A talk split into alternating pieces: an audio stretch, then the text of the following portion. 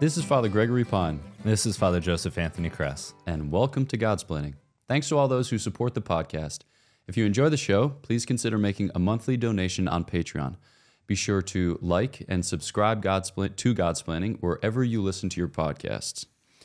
All right, Father Joseph Anthony, uh, this episode is due to air in the month of March. Oh, Um, nice. And we are in a month at present, which is not March, but not too terribly far from March. Yeah, close enough. Um, we recently had a common experience where we were at Seek in uh, St. Louis.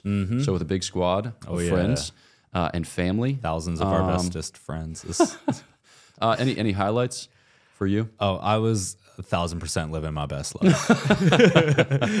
I love that environment. I love just it's it's a beautiful like family reunion. You know, um, everybody's coming off of Christmas and New Year's, so there's a high energy going on. But it's like a chance to reconnect with all of uh, my friends in the campus ministry world and and people that I collaborate with and things like that. Everybody just is in one place. So I like to say it's a little bit of time with a lot of bit of people, and it's just like, hey, how are you doing? Yeah, yeah, okay, okay. But just to have that kind of FaceTime one on one changes it all. And I know that like some of my other friends are like, yeah, my my quality time person is just dying right now. I just want to have quality time with everybody. And I was like, yeah, I just I just want to get that little bit of FaceTime and, and connect because everybody off is, is off doing their right things, busy things, and there's just a lot happening. But I love that environment. Um, I love everything that that was going on there. Uh, big shout out to Focus for being able to host that and commit to such a large event every year and to facilitate that and give us the space as priests and religious and, and things like that to have that opportunity. But yeah, I was I was in the zone. It was awesome. I forget who it was, but one of the brothers said, uh, as you see a bunch of these, you know, kind of introvert type Dominicans Mm-hmm. like crawling to the finish line, limping to the finish line. I think it was Father Edmund McCullough mentioned this. Yeah. He's like Father Joseph Anthony, man. He gets stronger and stronger with each passing day. It's true. like from strength to strength. So, kudos to you, man. Um, I too was there. We were there, and uh, it was great to do the podcast together, which was sweet. That was a yeah. kind of high moment. Um, there was a great squad from UVA, so your students turned out, and they're super. Yeah, they were super pumped, and they're super supportive, which was cool. I think their entire goal was to break me. though, like they're making faces, they're doing like TikTok dances in the background or whatever, just to like make me laugh. But it was, it was, it was good. I Yeah, loved, yeah. I loved every moment of it. Yeah. So again, shout out to uh, Spoke Street, Kyle Hyman and squad, who uh, brought together that recording booth studio. Mm-hmm. Um, it was certainly the most plush furniture wise Oh, yeah. of any environment in which we have recorded a podcast. so we're usually on um, hardback chairs, which may or may not squeak. You know, in a position of Ah, relative discomfort, so as to ensure that the audio track does not betray our otherwise incommodious environment. But yet, Spoke Street, kudos, you guys crushed Mm-hmm. it. Um, yeah, I too enjoyed very much just the opportunity to visit with a lot of people in rapid succession. Mm-hmm. Although there were a couple of moments where I had, you know, like longer conversations, which Yeah. was cool. So it was nice to frame the flurry of activity with some more dedicated convos.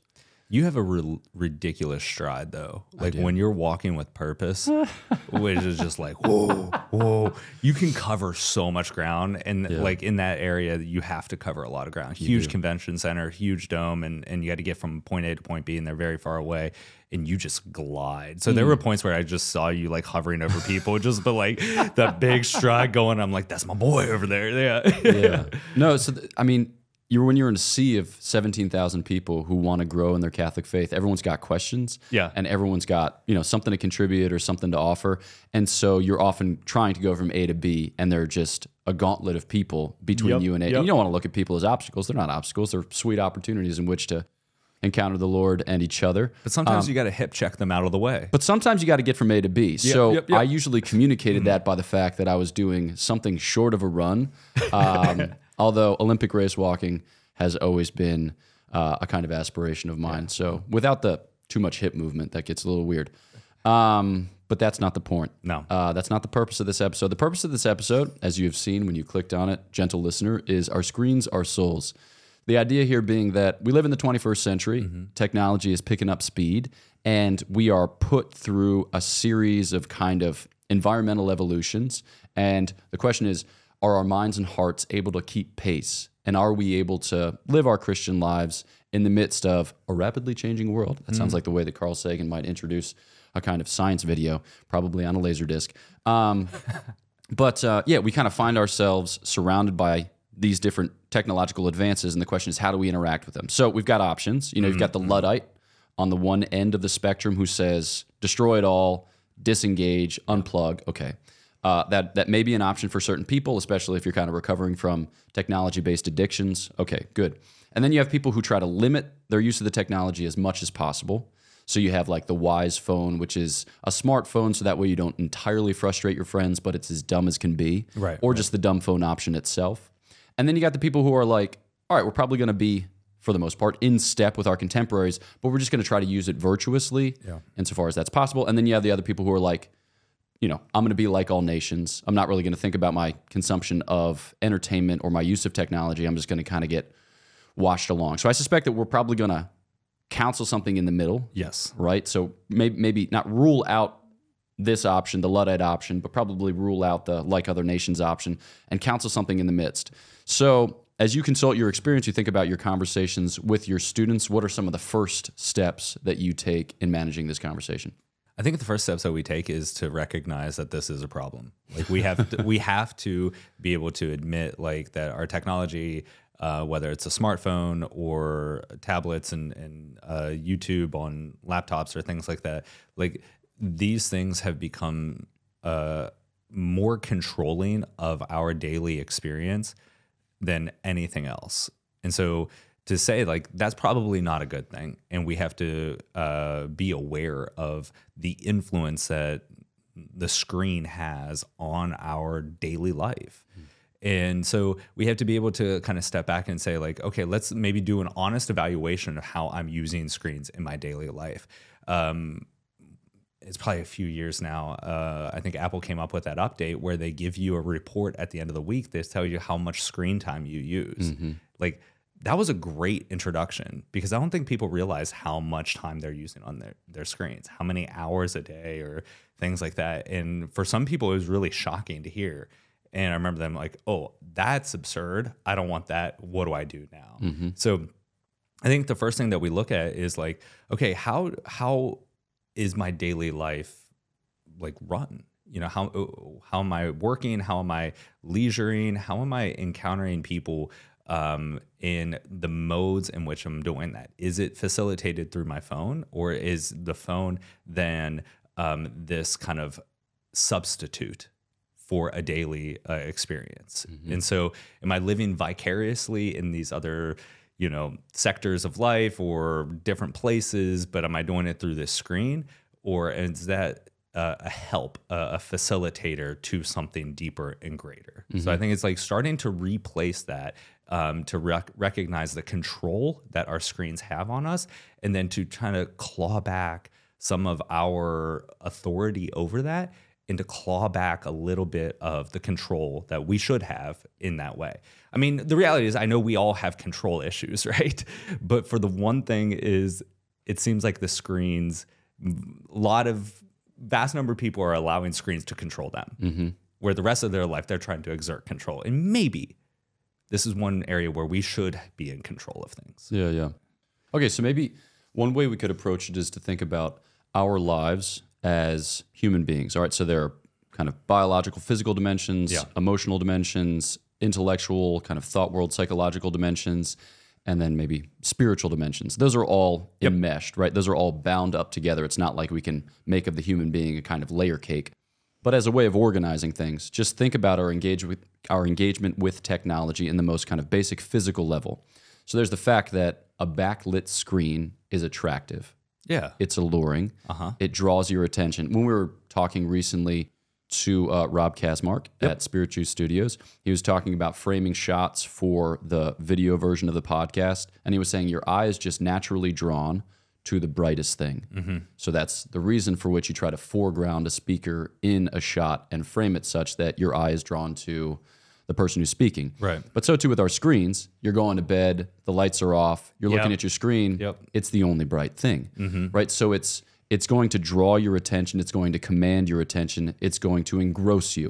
All right. So that's that's just like something to know. And then There are ways in which we try to address this, the kind of sepia tone or the black and white, Yeah, or yeah, yeah. making your phone as um, as kind of bland as possible. Mm-hmm, And I think here the concern is that if we're always recollected or if we're always turned towards our phone, then it's going to become the center of our life Yes. right? And we experience this in very basic ways. You know, you're out to dinner, you look over, there's a family there, all four members of the family are on their phones, and it's like, have you have you done anything human? Yeah. Or have you just been the slave thereof? So, okay, like thinking about it just kind of in this simple physical, biological level, what are some ways in which we get recollected in how we interact? And uh, may- maybe how do we start to, to carve out a little bit of space? Yeah, I think that's that's the aspect that there are, there are a number of studies that are being either being currently done right now or have recently come out talking about the the addictive nature of our screens and the addiction of um, how screens kind of hijack the brain and they you know target different dopamine receptors and things like that to kind of keep this engagement and keep us locked into this uh, way. But so how do we do that? I, I think there, there's a way to um, I think first to evaluate how, where do we need technology, where do we want it, right, and where do, where do we really need it. Um, there are certain you know areas of our life where um, you know depending on what our profession is or occupation, like we're we're going to have to be in in direct contact at a moment's notice, and so we have to have the phones on us, right? We have to have the notifications going nonstop. Um, but can you turn that off, right? The I think uh, utilizing the do not disturb functions, utilizing um, kind of a shutdown period of things, I think is really, really important to start to evaluate and say, okay, I need my phone, I need my screen in this sector of my life, but it's not necessary over here. So I'm going to have to protect that. Um, whether that's my leisure, right? Maybe I start turning towards physical books, reading more fiction. I don't know, detective novels is, would be a- an interesting option to throw out there. Um, and there, there might be another way. Do I need to then uh, step away from a virtual engagement and into a natural area? Maybe I go hiking and make sure that I'm touching nature. I'm involved. I can feel the breeze. I can smell, um, you know, the, the nature in, in all of its capacities. So to start to evaluate the, the differences between, okay, I do need this aspect of it, but I don't need all that it offers me because it's going to invade my life. So mm-hmm. then I have to protect certain areas. So I think one one important area is to protect your bedroom, mm-hmm. right? To really be intentional about how you use screens in in your bedroom. To you be intentional in different rooms of your house. Mm-hmm. You know, okay, this is where you know in my office I want to use it and that, but maybe not at the dinner table Yeah. you know and so that we can start to set up certain boundaries for this so that we can protect our life but also then that gives us the freedom that if okay if i'm at work and i'm in my office then i can go full full bore on that and not feel like it's always this um, dark cloud that's always kind of hovering over us and trying to invade. It's like nope that's not the space. So doing some intentionality doing an honest reflection about that um, and then allowing it to be in those proper places Okay, so a couple of concrete things that I'm thinking of just in reaction to what you just described. I think it's good to create some distance, right? So from your workspace to have some distance uh, from your phone is an intelligent move because otherwise, like you said, you know, we're kind of always checking in and we're kind of enslaved to it. Uh, another good thing is you know bounds on the day. So there are people who you know don't check their phone after 10:30 p.m. and don't check their phone before 8 a.m. as a way by which to safeguard sleep and you know the end of the day and the beginning of the day are especially precious moments to be with the Lord. Um, so there's that, and like when you wake up in the middle of the night, it's a temptation to look at the phone, but that's going to get Right. all the blood flowing and it's going to make it really difficult to go back to bed. So maybe to keep your phone off during the night and at a distance from your bed maybe you have uh, an alarm clock which tells you what time it is so that way you can know how long you have to sleep. And then there was this counsel that i read. I read this book called the tech wise family and the crouch family. I think it's the, the father wrote most of the book he said to have an hour a day where you don't use your phone a day a week where you don't use a phone and a week a year where you don't use the phone which is like a kind of retreat Yeah, yeah, yeah. and I'm thinking about this too with respect to um, okay, so the phone is it's potentially all things. It can become Yeah. anything, Yeah. right? And because it's so malleable, so adaptable, so whateverable, um, we when we go to it, we kind of go to it aimlessly, Mm-hmm. and then it becomes what we want it to, or it becomes uh, a kind of satisfaction for our most basic or instinctual desires. Uh, so I think also just having a sense that when you go to your phone, you like you said, you go to it with a purpose rather than just muddying the waters between want and need. You have a sense of this is a tool. I'm using a tool for an end. The end is this, and so I'm going to only use it for that end. That is such a great line. I mean, it is really important to recognize that the phones that we have in our pockets are very powerful. They're powerful tools. We can accomplish a lot. Like there's a lot that can be done with that. And and I mean this like very beautiful things. I I can stay in touch. I'm a horrible friend. Okay, I'm like one of the worst friends out there because I just I don't stay in touch with people and I I don't know how to connect outside of direct connections right? If you're proximate to me, I'm great. If you're remote from me, I'm trash. Okay. But the phone has allowed me to stay in contact with really good people in my life, people who love me and people that I love. And so it's a great tool for that. But it also can be a very, very powerful tool for a tremendous amount of other aspects of, you know, like we were talking about techno- technological addictions, and, and it becomes so malleable that it can become any kind of tool. Hmm. And so I think the recognition that what we have in our pockets as our cell phones are tools. Mm-hmm. And to start to think about how am I using this tool every day? Like, do I just carry a power drill around me? No, that has a very, very specific purpose. And it stays where I know I can have easy access to it. Mm-hmm. And when I need it, it's there, the battery's charged, and I'm ready to go. Right. But I I intentionally use that tool for a specific purpose. When I'm done, I put it away. Mm-hmm. So I think if we can start to maybe reframe our work with that instead of, you know, uh, families that I know who whose kids are young and they're like, I just want a cell phone, I want an iPhone, and it's like, why? And they just feel like they need it. It's, it feels it's this security and comfort blanket of always um, being connected. And I think that may be something that we can talk about a little further on is the kind of fallacy of connection versus like relationship. Yeah, yeah. And and what level of connection do we really need? And does connection also communicate intimacy? And do we overshare via um, illicit connections? Um, so like just getting back to the the phrase that you kept saying there is like okay to use that tool use it wisely but to think about our phones as tools mm-hmm. Yeah. Okay. Well, so we're thinking about it now in terms of like the biological, physical, and let's let's kind of ratchet it up. All these things Ooh, blend yeah. together, like we said. But let's talk about it Yeah, more in yeah. Mm-hmm. terms of like emotional, psychological. So I'm thinking about the fact that here we are in 2023, and the incidence of diagnosed mental illness in the United States and beyond is at an all-time high, and in part that's because of the pandemic, but I think in part it's because of technological advances, which Mm-hmm. we haven't really incorporated into a human culture. So, for instance, your phone, it exists for advertising, right? It's it is a weapon of a consumerist culture which wants to make us consumerist slaves. So it's always going to be pushing things such that we engage with it more mm-hmm. because it has its own ends, mm-hmm. and those ends may or may not dovetail with our human ends. there it is um, So I'm thinking about this in terms of like our self understanding mm-hmm. and then our connection to other human beings. Um, yeah, maybe when you're when you're talking to some of your students and you're thinking about how they interact with their phones, how they compare themselves to their friends, how envy might creep in, stuff like that. What what would be some counsel there? Yeah, it's it's something that's horribly difficult. Um, the the struggles of anxiety, the social status, the social pressures are almost always communicated via digital means.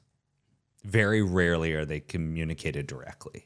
It's almost always in a, in a digital um, medium, and that's really just destructive to the to the human person, the the psyche and the soul.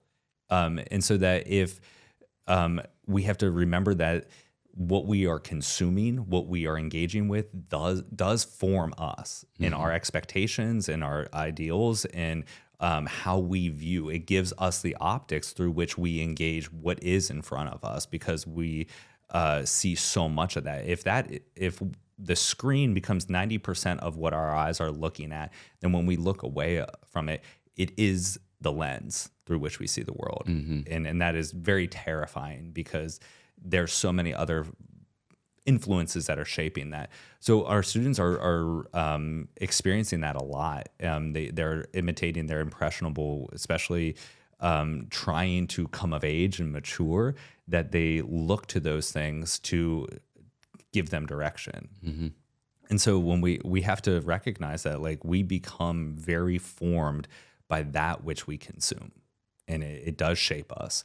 And um, especially when we're dealing with people that we don't have like i was saying the difference between a connection and a relationship you know th- those are really dangerous areas if, if somebody who has no concept of who we are the context in which we live the circumstances of our family lives and everything like that and we start to then try to become something else than what we are Yeah, yeah. Yeah, I, I was recently reading the beginning of a book by Nicholas Carr called The Shallows, and it's just mm. talking about how the internet has affected us as a human culture and as individuals. And he quotes this line from Marshall McLuhan, who taught mm. in Toronto, I think, for a while in the 60s and 70s. That may be wrong, so don't quote me on that as to the exact place where he taught. Uh, but he talks about how the medium becomes the message, mm-hmm. and the the technological means shape us, right? So you know we're religious. We talk in religious about habits Yes. and about form of life. There's the sense that you entrust yourself to a community, you entrust yourself to a form of life, and then it shapes you yeah because it shaped saints in the past and you have a kind of confidence that it can shape you to be like them in the present. But when we entrust ourselves to our phones, when we entrust ourselves to the technological means, they do shape us, mm-hmm, mm-hmm. right? Like, so this idea of kind of curating your experience of life by Yeah, comparison yeah, yeah. to how it's going to be shared. So, for instance, let's say that you're planning on going hiking on a Saturday. Previously, you just went hiking, but now because you bring your phone with you and Mm-hmm. your phone has a high powered camera, and because you have an Instagram account, you're thinking about the way in which you will photograph.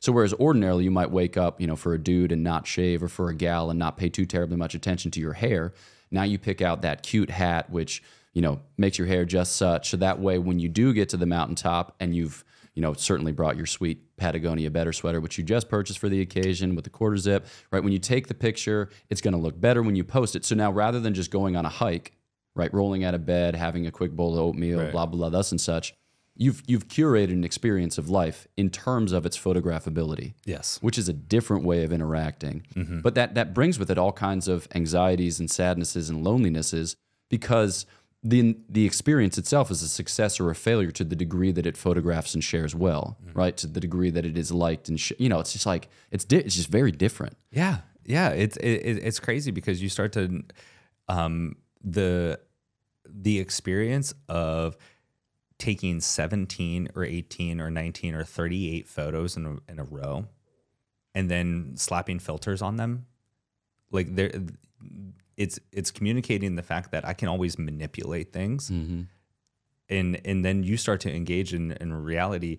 And when you are faced with something that is maybe non-manipulative there the response is kind of paralysis or, or uh, anger. Mm-hmm. You know when something uh, outside of your control that you cannot manipulate. And because we've curated experience of i know how to engage with reality so that i can capture it manipulate it and present it as likes but the distance between somebody else viewing that and what actually happened is gigantic Yeah, yeah. and then there are times where that distance, that chasm evaporates, and I'm face to face with something that I cannot manipulate. Maybe it's an illness, maybe it's a sickness, maybe it's death itself. Hmm. And then I'm absolutely paralyzed because of that. Yeah.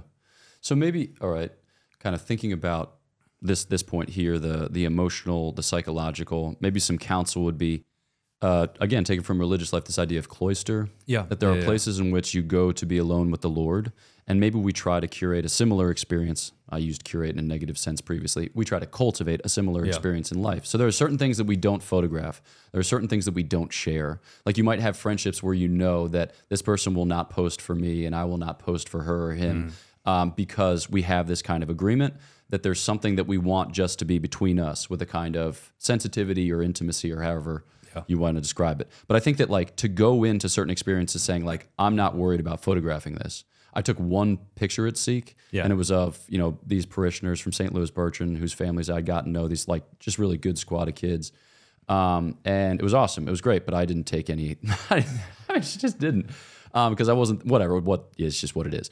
Um, but I think that that's good to have a sense of cloister, to have a sense of uh, there are parts of my life which are unshareable. There are parts of my life which are between me and the Lord. There are parts of my life where I don't want to be available. I don't want to be disposable. yeah, I yeah. don't want to be, you know, callable, contact, etc. You know, so I think that's just a good a good idea to have. Yeah, and I think that this is where we're going to get once again we're going from one extreme to the extreme. What we're actually suggesting is probably somewhere in the middle, which Yeah. you know I don't know. Um, what's what's the oh gosh the the virtue that governs like decisions in the moment. Wait a second, is that prudence? Yeah, there it is. So this this demands a lot of prudence Check it. and uh, shameless plug there.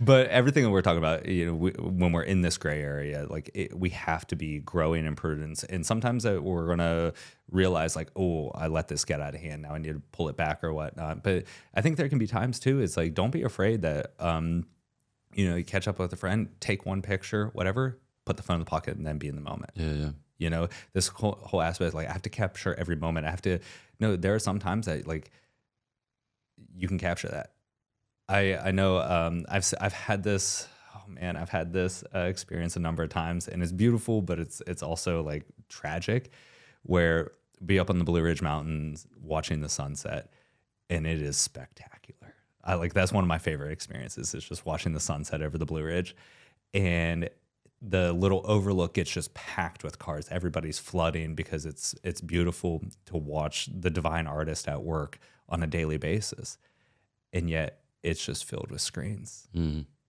Everybody's just trying to capture it on their phones, and I have beautiful pictures of sunsets on my phones. They're my backgrounds. I love it, but you recognize that people like they want to catch that moment on a screen, but they miss it in their in their totality in their humanity and to to see that it's just it is really tragic to see that this place uh, there's so much effort gone into it to hop in a car and to drive up the parkway and to uh, park at the overlook to get out and sometimes people bring you know snacks and and they bring their friends and they want to be but yet the actual real moment there is not shared and it's not actually engaged in or encountered Yeah. um, because there's this pressure that I have to have a picture of it or it didn't really happen. Mm-hmm. It's like put your phone away and just be there. And Yeah, yeah. Yeah, I um, took a hiking camping trip with my sisters and then Father Timothy Danaher mm-hmm. before we entered the order. And at one point, we were in Grand Teton National Park and we saw this grizzly bear who was playing around with elk. He was kind of hurting them in a weird, mildly aggressive way. And I got out a camera. I mean, it was a time when we had cameras that weren't our phones. And I got out a camera, to take a picture of it, and he just he just like lowered my hand and just said, "Just see it." Yeah. And he went for like the grizzly bear went for it, and three seconds later it was gone. So had I tried to take a picture of it, I would have missed it. Different than a sunset, but I, I I've I've returned to that thought. You know, just just see it. Yeah. You know. Um, okay, so we're coming to the end of the episode, and we want to get to the the height of this hierarchy, or to the the summit of this hierarchy, namely in our relationship with God. And the point that I just want to make is that we're called to a contemplative vocation. Right? We're called to know the truth about God and to revel in His love. And we mount to those heights by lives of prayer and study, but just more generally by, by paying attention. Luigi Giussani says that uh, rationality is an attentiveness to reality and the totality of its factors.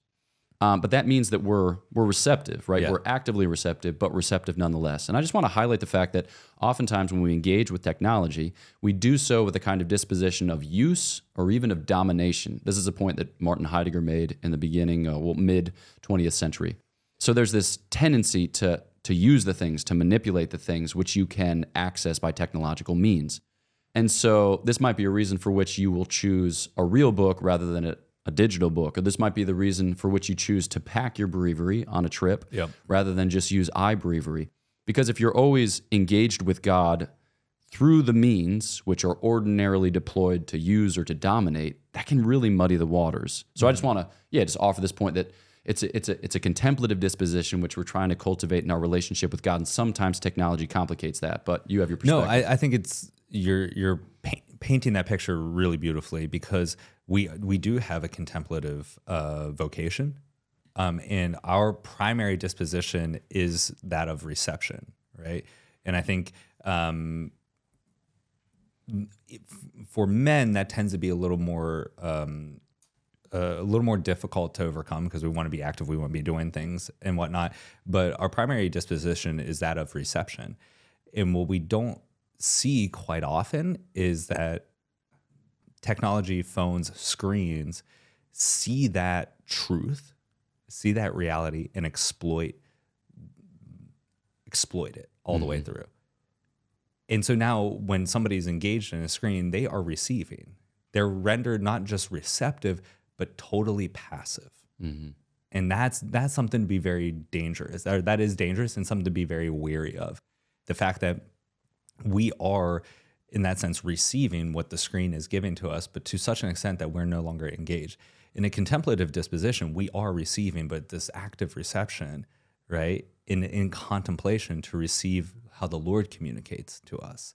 And so to see that screens have taken that truth and that reality and exploited it to uh, consumerist means or vicious uh, means in, in whatever ways. So it's not necessarily something where we have to, I think, um, try to create ourselves to be something else. It's like no, we have the it's it's it's in our nature and who we are. We just have to kind of redirect that to understanding and allowing it to be its true flourishing, but in that relationship with God in in reality, right? And to say like, no, I'm actually this is part of my human nature is to receive 1st right? We love because God has first loved us, and to not allow that to be hijacked or uh, exploited by a screen. Yeah, yeah, yeah. It's fast. It's kind of like schizophrenic almost. On the one hand, it leads to this overuse or over manipulation. On the other hand, it leads to this over passivity and a kind of evacuation of your agency as a human person. So, as we often, you know, recommend, just by, by way of kind of parting note or final thought, we're trying to cultivate virtues which Right, help right, us to encounter God and the other in a way that builds up the kingdom, that Mm-hmm. redounds to his glory and to our salvation. And you can highlight many virtues in this regard, but like temperance was one that comes to mind, and Yep. uh, studiousness rather than cur- you know curiosity, Curiosity, which is yeah. just like checking into whatever the heck because why not? But one that I want to highlight too is patience, because patience helps the heart to endure the sadness and difficulty Mm-hmm. of human life and to see it through with perseverance, which is another related virtue. And I think that maybe a, a simple recommendation uh, by way of final thought is that when you're tempted to break out your phone or to consult technology or use technology as a way by which to alleviate some of the difficulty of life or some of the sadness of your human experience, I think that's a moment in which to be recollected in your relationship with God. Like, so you're forced to wait because a friend is late, or you're caught in traffic, or you're um, whatever, you're in a long line at the supermarket and the the instinct is to go for your phone to what maybe just catch up with email or read that article about whatever sports team you're currently following. But i would say just you know be with your lord. Don't be afraid or don't be um yeah don't be oppressed by the recognition that here is an opportunity to be with him even if that time is seemingly wasted Yeah. or less efficient than you could make of it. Well, I, that that whole concept of like wasting time and or wasting things in whatever capacity that they are, like that's not a problem. Hmm. That that isn't a problem. We need to get away from this concept of efficiency. We need to get away from this concept of busyness. We need to get away from this concept of I need to I don't want to engage with people. Like that's that's kind of a tragedy. Like I was, we were traveling back from St. Louis, and I was in line at the coffee shop in the airport, and very easily, what's everybody doing? AirPods in, phones out, you know. And there was a, a flight attendant there, and just simply asked, "Okay, where where are you off to?" And we had this beautiful conversation about the four or five legs of her flight that were mm. on that day, and her son, who now wants to be a pastor, and like talked about the faith and talked about these moments just because it was a simple question.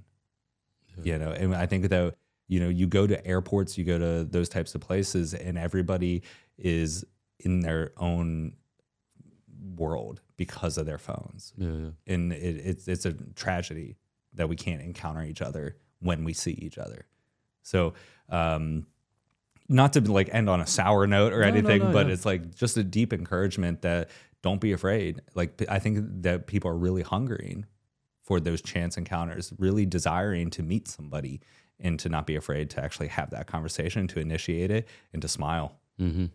like it's okay Yeah, yeah. Boom. All right.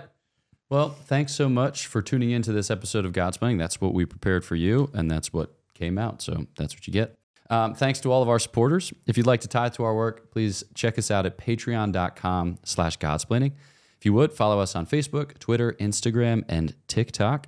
And if you could like, subscribe, and leave a five-star review, that all helps to get the word out so that others, um, yeah, might encounter our Lord Jesus Christ through the preaching of the gospel. Uh, you'll check the show notes and you'll find links there for upcoming Godsplaining events and for Godsplaining merchandise. Uh, so the one event that we've announced to this point is our All Comers Retreat, which is to take place on June 16th through 18th in Malvern, Pennsylvania, at the Malvern Retreat House, which is just outside of Philadelphia. And we fundraised for that this past year at the end of 2022, and people were super generous, so we're able to reduce the cost of that retreat to a more manageable figure than last year. So we hope to see many of you there. So that way we can unplug together and invest in our relationships and seek thereby to encounter the Most High God. So know of our prayers for you. Please pray for us, and we'll look forward to chatting with you next time on Godsplaining.